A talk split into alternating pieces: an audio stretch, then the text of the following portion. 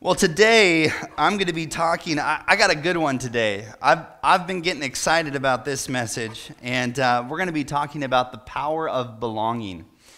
There is so much power in belonging to something or to a people, to a church, to a group.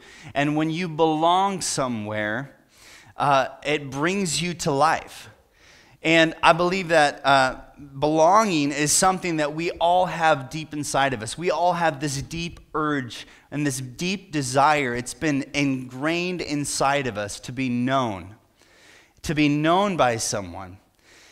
Not just, not, not just the good things about you, but everything about you. I want everything. In order to be known by a people, in order to belong to a people, you have to be known all of you has to be known. That's why I feel like a healthy marriage is so powerful, is because my wife knows all of me, the worst parts of me included. But I know that at the end of the day, even after she's seen all the worst sides of me, I can come home and she will accept me.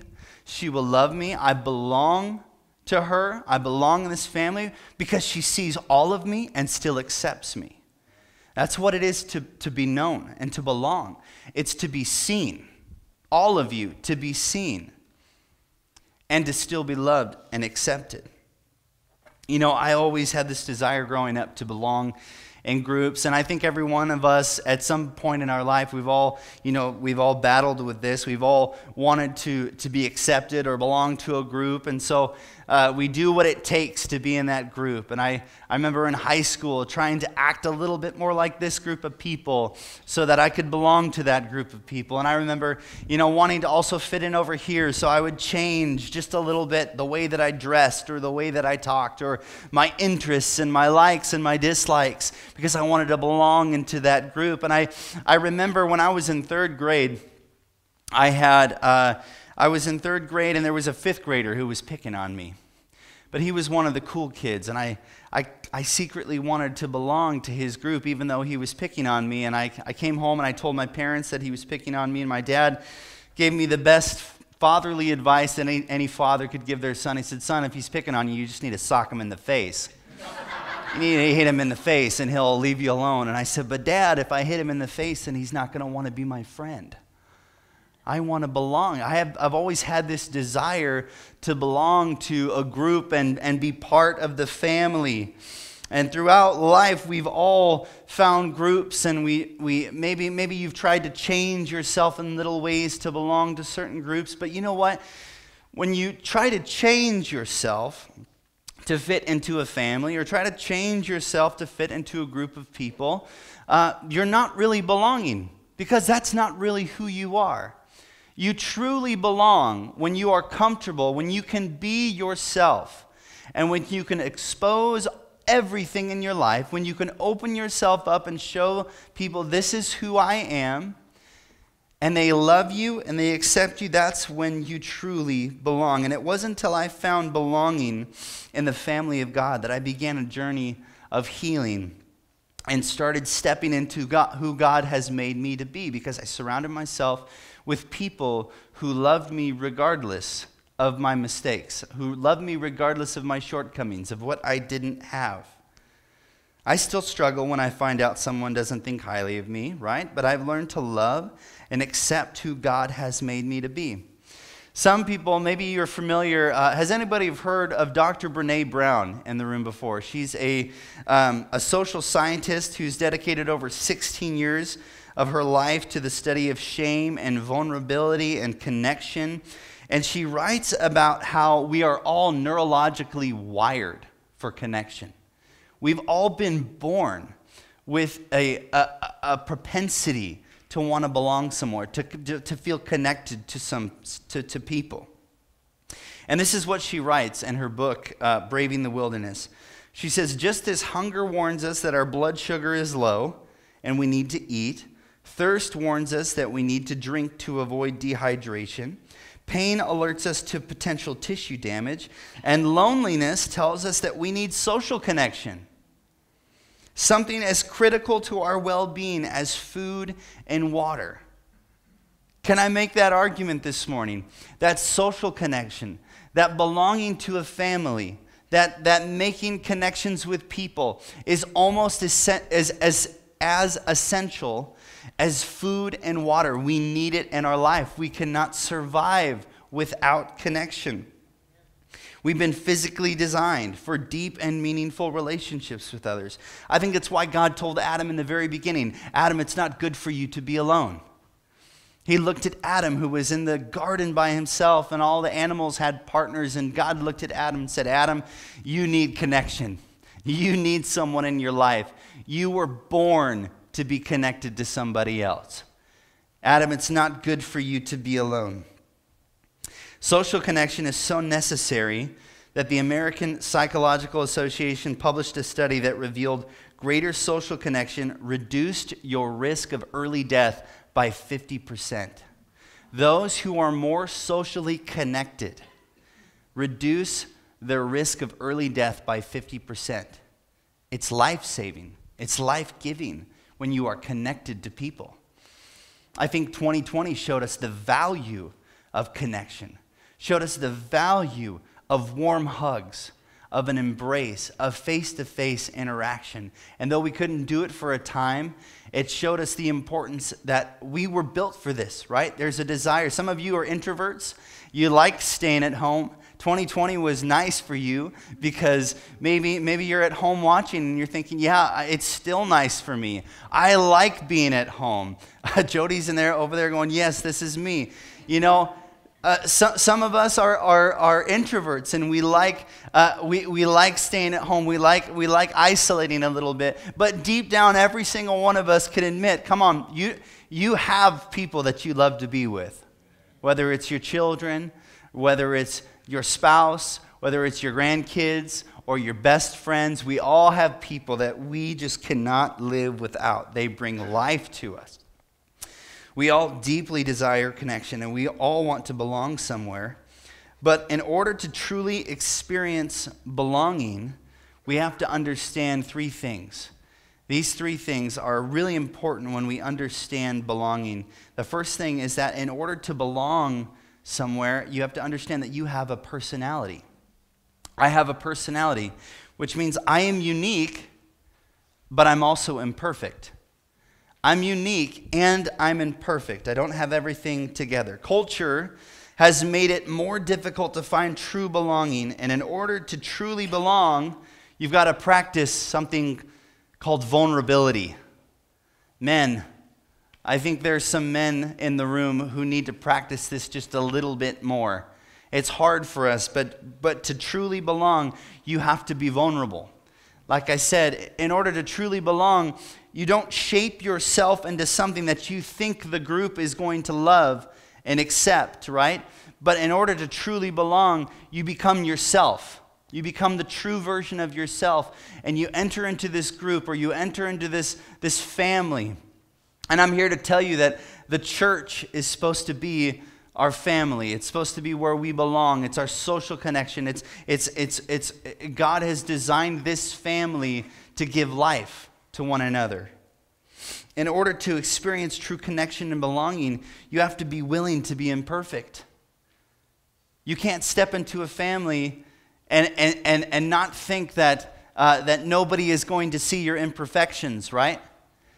Because the tendency is, you know, I've seen people do this time and time again as they attend a church, and, and maybe they're there for years and years, but eventually the relationships start to get a little too close, right? And oh, people are starting to see my baggage. They're starting to see the way that I act at home. They're starting to see the way that I talk to so and so. And they're starting to say stuff to me about it. They're starting to call me out on it. And the tendency, I think I've seen some people, they go, well, and instead of doing the hard work and, and entering into a deeper connection with this family, I'm going to go look for a different family. I'm going to go look for, for a, another group of people who don't see all the baggage. And I'm going to do a little bit a better job at hiding all my stuff. But true vulnerability, true belonging is when you are able to say, hey, I'm imperfect. I mess up. And it's our responsibility as the family of God to love each other regardless of those imperfections. Amen? when you're willing to admit that you don't have everything together, then you can begin to understand the personality that God has given you, the unique gifts and talents that only you possess. Culture is going to try to tell you that it's not good enough. We compare ourselves to others and we wish we were more like other people. We start to think, I don't measure up. I don't have that ability. I don't have what it takes. I'm not gifted or talented enough. I'm not a good singer. I'm not a good speaker. I can't do that. I can't talk to this person. I'm not attractive. And we begin to make all these excuses. And society tells us that we don't measure up. We need to change ourselves in order to truly belong. We need to become a better version of ourselves if we want people to love and accept us. We, set, we, we tell ourselves, if only people knew who I really was, they would, they would reject me. If they only knew who I, who I was, they would reject me. Let me ask you have you ever lied about an achievement before? Have you ever tried to puff up a story or make up a story so that people would love and accept you more? Uh, maybe you're a fisherman and you get around fishermen and they start talking about their biggest catch and you don't want to you know you don't want to be the guy who's got the smallest fish. Oh yes i got one that was this big. And then the next time it turns into this big and it's this big right? It just gets bigger and bigger every time. Why? Because you want to be accepted by that group of people so we puff up our achievements we try to make it seem better and bigger i have a personality in order to truly belong we also have to understand that i have a people I have a people. I am known, accepted, and valued by my people. In order to truly belong, we need to find a people or a tribe that really know me, the real me. And like I said, it requires vulnerability and the courage to be imperfect. This is what your church family is for. Your church family is here to see you, to know you, and to love you with everything included. If the church can't love people through their mistakes, then what are we doing? What are we doing here? We want people to come as they are, but we want people to be changed by Jesus. And when you belong to a family, especially to the family of God, you should be able to resist. You, you, you cannot be able to resist being changed by Jesus working in your life. And you know, the devil, he, he knows how powerful this family can be. He knows how powerful the family of God can be if we all looked like the first century church, if we all looked like uh, where it started, and we and we kept Jesus at the focus of everything that we did, knowing that He's the one who brought us all together. Look around the room. There's not two of us that are the same. There's not two of us that think identically the same, but we all are united under the umbrella of Jesus, and He brought us together. The devil knows how powerful this is, so he's got a tool that he uses to keep us apart, and it's called shame. The devil uses shame to keep us away from one another. He uses shame to isolate us because he doesn't want us to engage. He doesn't want us to engage in the power of community and in the power of belonging. Scripture says that the enemy is like a, a roaring lion seeking who he can devour. How many of you have ever seen a roaring lion hunting on the Discovery Channel? Has anybody ever seen this before? Who does the lion go after? The lion always goes after the one who's alone, right? The one who went away from the pack, who's strayed away, and the, and the lion isolates that person and, and goes after the one who's been by itself. This is the tactic of the enemy. We begin to feel shame that, that I'm not good enough, that if people saw what I did or what I said or who I am on the inside or the thoughts that I have, they would want nothing to do with me. So I'm going to just stay at home. Or I'm not going to reach back out to this person. I'm not going to give them a call back. I'm not going to reply to their email. I'm just going to stay at home. I'm going to isolate. That is what the enemy wants. Now, obviously, uh, obviously, we don't have the same level uh, I should say, our relationships don't look the same on every level. That, that, uh, that this is your church family, but we're supposed to have layers of relationships. I'm a pretty open person, uh, and, and, so I, I, try, what you see is what you get most of the time. But there, uh, the people that know me best know that there's only about five people in my life that really know everything about me. There's only about five people that I've let into that inner circle that know everything about. And I think that's the way that God designed it, that there's layers of relationships. But the church family is supposed to be a relationship that is, that is accepting of who you are, is loving towards everybody. I have a people. The third thing is, is I have a place.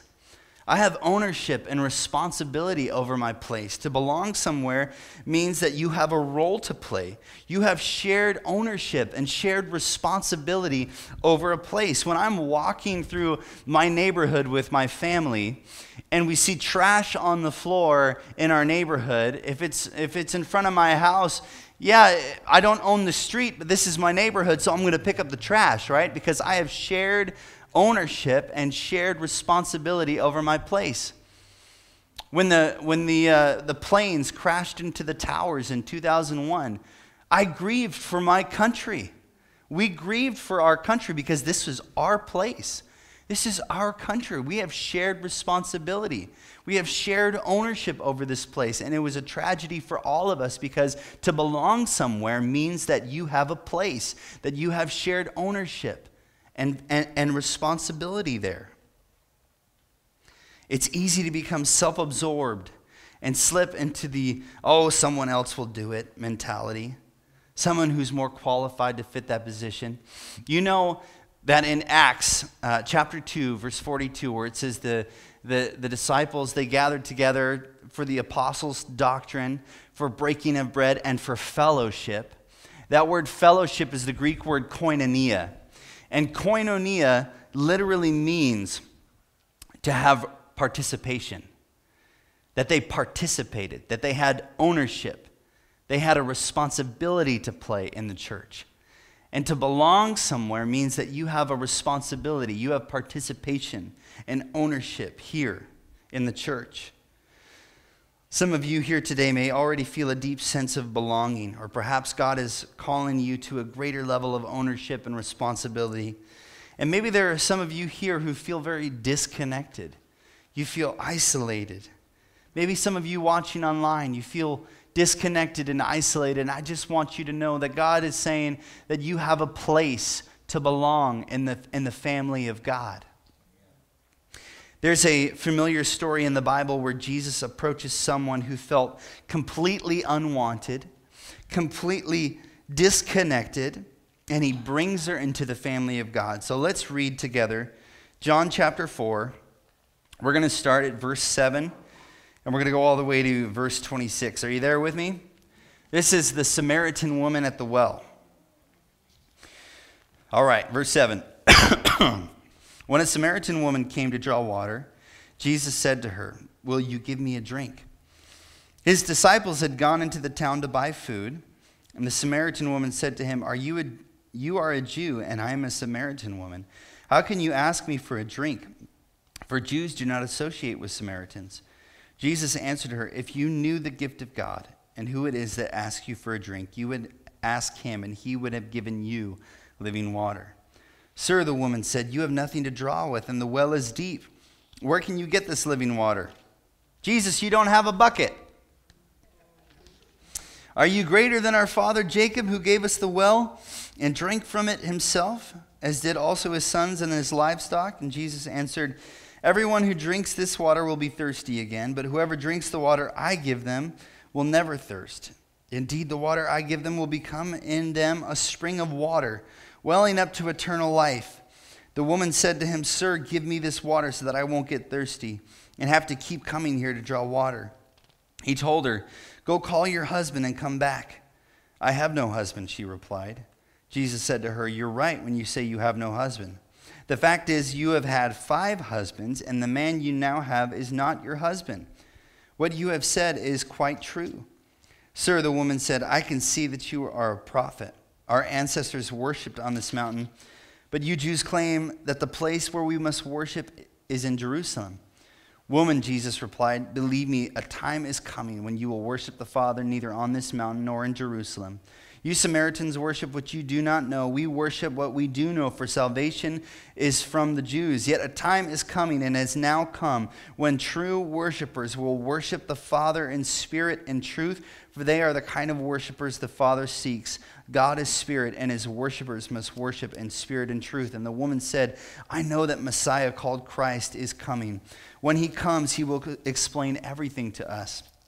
And then Jesus declared, I, the one speaking to you, am he. Jesus takes this woman and he extends so much compassion to her. And there's, I, I, read this story differently now than I used to read it because I used to read this story and I used to have very little sympathy for this woman because of her loose, her loose living, her promiscuous lifestyle. And I, I used to think, oh, she did this to herself, right? This was her fault. She's, she made her bed, now she's got to sleep in it, right? It was this very, uh, uh, very not compassionate view. And now I read this story completely different. Because this woman has so many things against her. She has so many things against her that's keeping her disconnected and that's keeping her isolated. First of all, she's drawing water. She's coming to the well in the middle of the day. Usually, women in the first century would go together in the, in the cool of the morning and they would draw water from the well in the cool of the morning together. Uh, but this woman is, is, isolating herself. She doesn't want anything to do with other women. And so she's going out in the heat of the afternoon and drawing water by herself. And Jesus comes to her in the heat of the afternoon and begins a conversation with her. The first thing that she has against her is she's a Samaritan. And Samaritans and Jews, they did not get together. They did not like each other. Because in 1 Kings 12, Israel is divided into two fragments uh, the northern kingdom and the southern kingdom of Judah. And the northern kingdom invited pagan worship and idolatry into their land. And they were eventually uh, invaded by Assyria. And some Israelites scattered and were replaced by pagans from other lands. And those pagans began to marry and breed with Jews, which resulted in a nation of half breeds known as Samaritans. And they were detested by the Jews. They didn't want anything to do with one another. And so the first thing she has against her is she's a Samaritan. The second thing that she has against her is that she's a woman. And the disciples even said in verse 27, right, right after where we left off, the, the, the, the disciples show up and they catch Jesus talking to her, and the first thing they say is, Why are you talking with a woman? Why are you talking with a woman? Because it was unacceptable in the first century for a man to associate with, with women and to talk to a woman. And so Jesus is not only breaking the, the, the, the bounds or, or the, the barrier of the fact that she's a Samaritan, but he's also talking to a woman. And the third thing that she has against her is she's guilty of sexual immorality. But she's not sinned alone. In those days, I don't know if you knew this or if you've caught this when you've read this, this story, but, but uh, men were allowed to, di- to divorce their wives, but women were not allowed to divorce their husbands. So, this woman, if she had been divorced five times, she had been divorced by five different men. And the man that she is currently with won't even marry her, doesn't even want to be with her. She's been passed around by a male population in her town. And the person that she's living with now doesn't even want to be married with her. So, to recap, this woman is hated for many by being a Samaritan. There's a political divide right there. There's a social divide because she's disregarded and overlooked because she's a woman. And she's been rejected and divorced by five different husbands, and the man she's with won't even marry her. There's a spiritual divide or a sin divide right there. And Jesus breaks through all these divides and says, You have a place. You belong to a family. You belong to the family of God. You are loved, you are accepted, and even though you've been rejected by a handful of people in your town, and the woman, the women won't even come to draw water with you, the, the man you're with now won't even marry you, even though you're rejected by others, you will not be rejected by your Messiah. You will not be rejected by the family of God and by me. Jesus reaches past all of these barriers and has this deep and meaningful connection with her. Did you know that Jesus did this for you? He did this for all of us. In Romans 5 8, it says, But God demonstrates his love for us that while we were sinners, he died for us. This story is a small picture of what he did for you and I. He uses this as an example to show his disciples how to treat people. And we need to follow his example and do the same in our lives.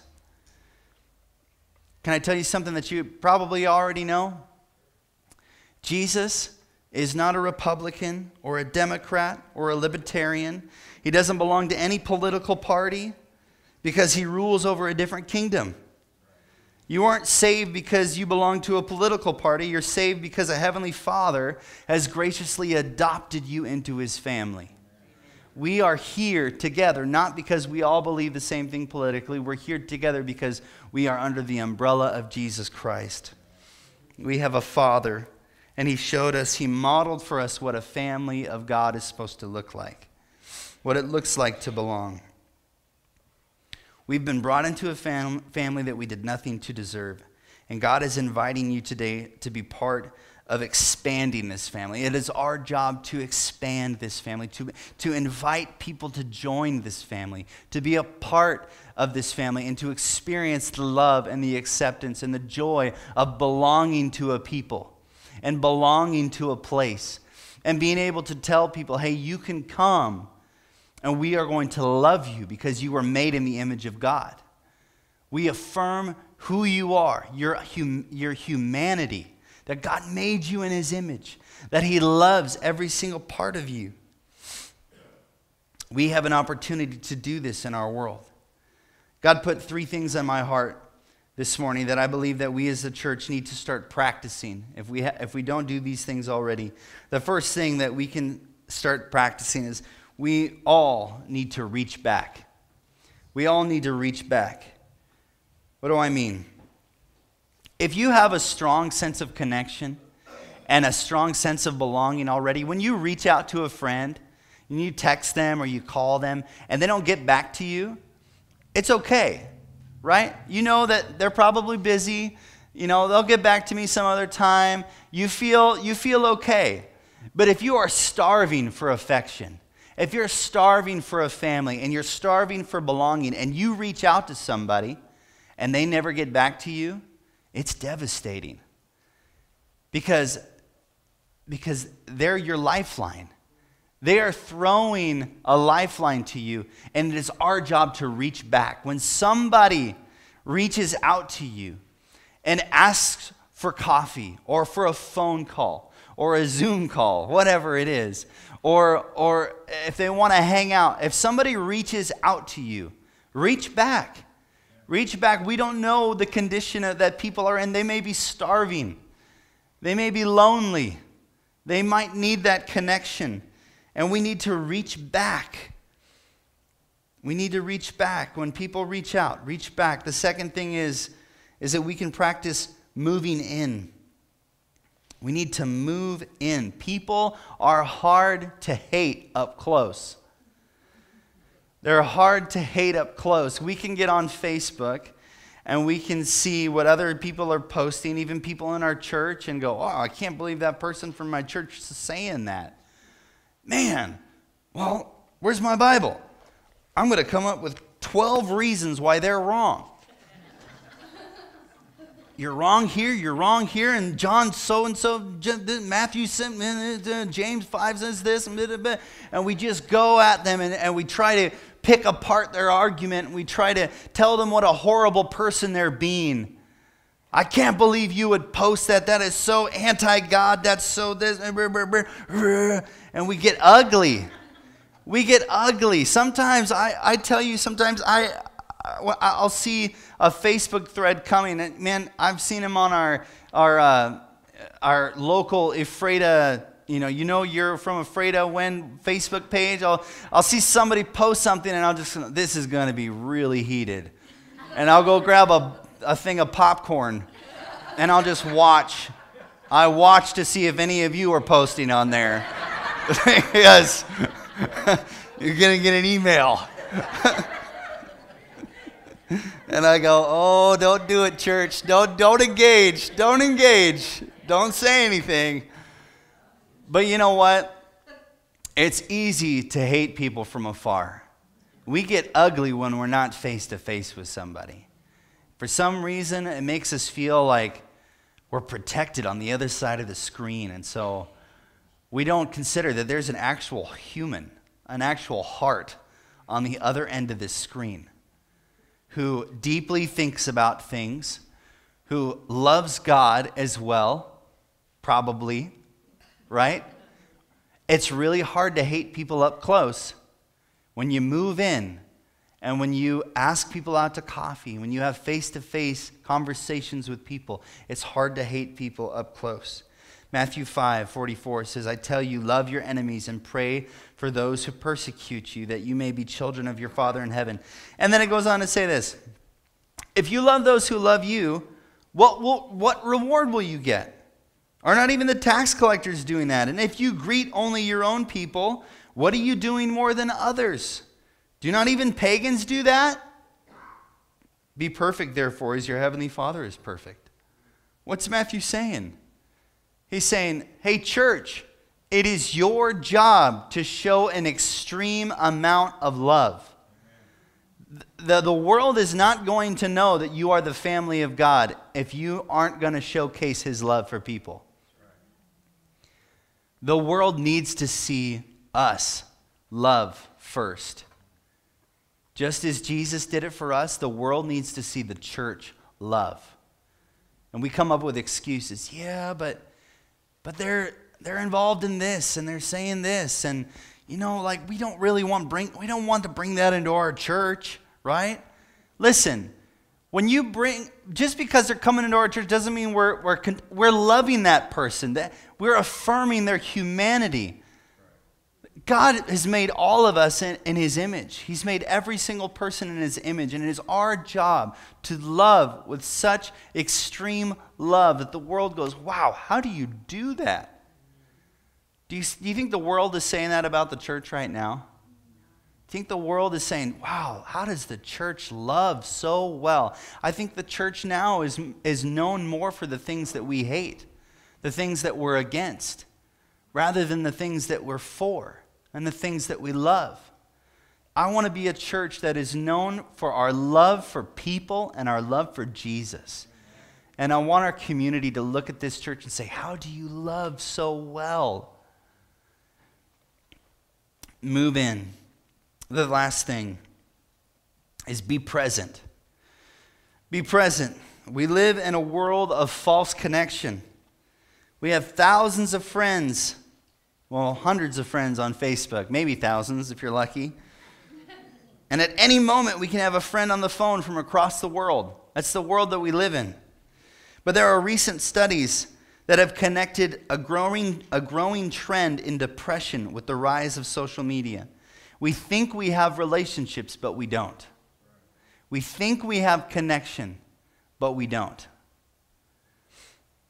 Hebrews 10, verse 24 says, Let us consider that we may spur one another on toward love and good deeds, not giving up meeting together, as some are in the habit of doing, but encouraging one another, all the more as you see the day approaching. Don't give up meeting together, be present. Make the effort. I know for some of those watching online, you have reasons to, to, to be home. And, and I can think of, I know a handful of people who are watching online who still are engaged and they're still reaching out to people and they're still calling me and we're still having conversations and, and email conversations. And I just want to say thank you for staying engaged and staying connected. I know that this has been a difficult season watching through the camera, and I know that many of you wish to be here and to be present with us, but you can't. And I just want to say uh, thank you for staying engaged. Thank you for staying connected. I pray that. Uh, I pray that shortly we can all be together, and I pray that, that soon enough um, those of you who need to get the vaccine, get the vaccine. You start coming back to church, and, and we can start being a family together once again. Be present. Be present. A research paper that was done a couple years ago by the Psychological Assessment reads this Collective assembly is more than just people coming together to distract themselves from life by watching a game or a concert or a play or coming to church. Instead, it's an opportunity to feel connected to something bigger than oneself. It's an opportunity to feel joy, social connection, meaning, and peace. There's something bigger. God knew what He was doing when He designed this family. He knew that we needed each other. Not just, not just for pats on the back. We need each other for peace and for joy, for wisdom. I need you to keep me wise. I do. I need you to be praying for my peace. I need you to show me what it looks like to be a wonderful husband and a wonderful father. We're, we're a family because God put us together.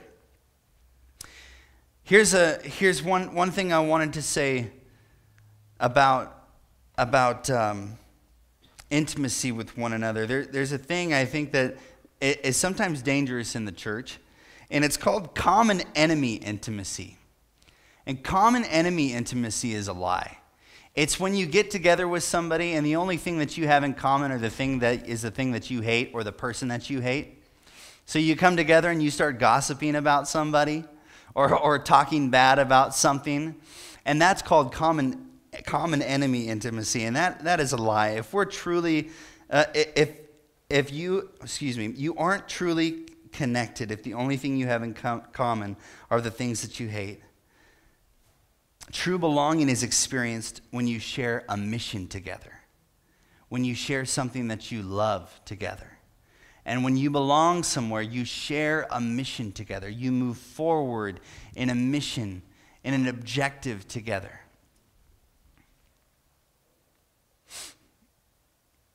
I'm going to pray for us. We're going to close in just a moment. Mary, can I ask you to come up and, and play a little bit? I want to pray for this family, this family of God, and and uh, I, I I would ask, would you all bow your head and bow your heads and close your eyes, and I want to invite the Holy Spirit to come and and what I want to ask Him to do is I want a greater capacity to love. I want more compassion because we all have limitations of being human. And we all have limitations in our love, but Jesus had no limitations in his love. He had no bounds. And I want to love like that. But sometimes I don't know how. Sometimes I don't know how to forgive. I think that there might be some wounds in this room, there might be some hurt. And if you're here and you are hurt by somebody that you know you should be close with, or or maybe somebody has said something to you and it's been festering in the background. I just, this morning, I, I want to. I want us to forgive together. I want us to practice forgiveness together and, and to move forward. So, Father, I, I pray right now, God, I ask your Holy Spirit would come in this place and would begin to bring an understanding and a grace a grace for forgiveness in this room. Jesus, we thank you that you first forgave us when we were your enemy. We were working against you, Jesus. Father, I thank you that you forgave us, and I ask that you would give us the capacity and the desire to forgive those who have wounded us and hurt us. Just right now, for about 10 seconds, just put that, that name of that person that wounded you or hurt you. Put the name of that person in your mind.